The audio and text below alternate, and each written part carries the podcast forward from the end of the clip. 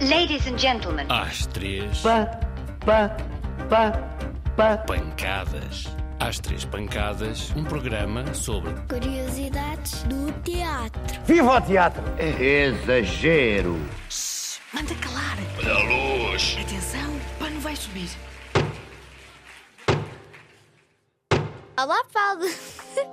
Como é que te chamas? O meu nome é Paulo Horta. Aqui no teatro sou técnico e sou adressista ao mesmo tempo. O que é que faz um adressista? O adressista tem que entrar em contacto com o encenador e com, e com o cenógrafo para construir objetos que são usados pelos atores em cena. Acho que entendi. Então, que objeto esquisito já fizeste? O Fantasma das Melancias foi-me pedido um, um osso. Eu não sabia que osso é que o autor queria. Ao princípio fiz um pequeno, disseram que era pequeno demais. Depois fiz um do tamanho do ator, para ser mai- entrar mais no meu imaginário das crianças. Fiz um dente normal, eu fingi que era um dente do hipopótamo. Um dente de hipopótamo devia ser bem grande. Que materiais é que usas? Depois esferovite com pano cru, cola de madeira e tinta.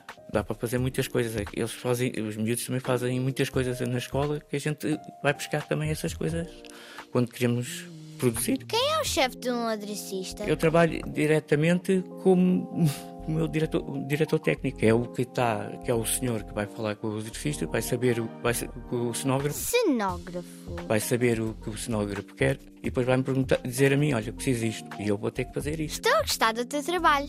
Que mais coisas engraçadas é que já fizeste? Ah, Eu eu já falei do osso, ah, sei lá, as melancias. Tive que fazer melancias também esferovite e pano cru, que é para depois poderem aguentar as pancadas dos atores. E já caiu algum dos cenários durante o espetáculo? Caiu-nos uma vez um painel enorme, que era uma cozinha.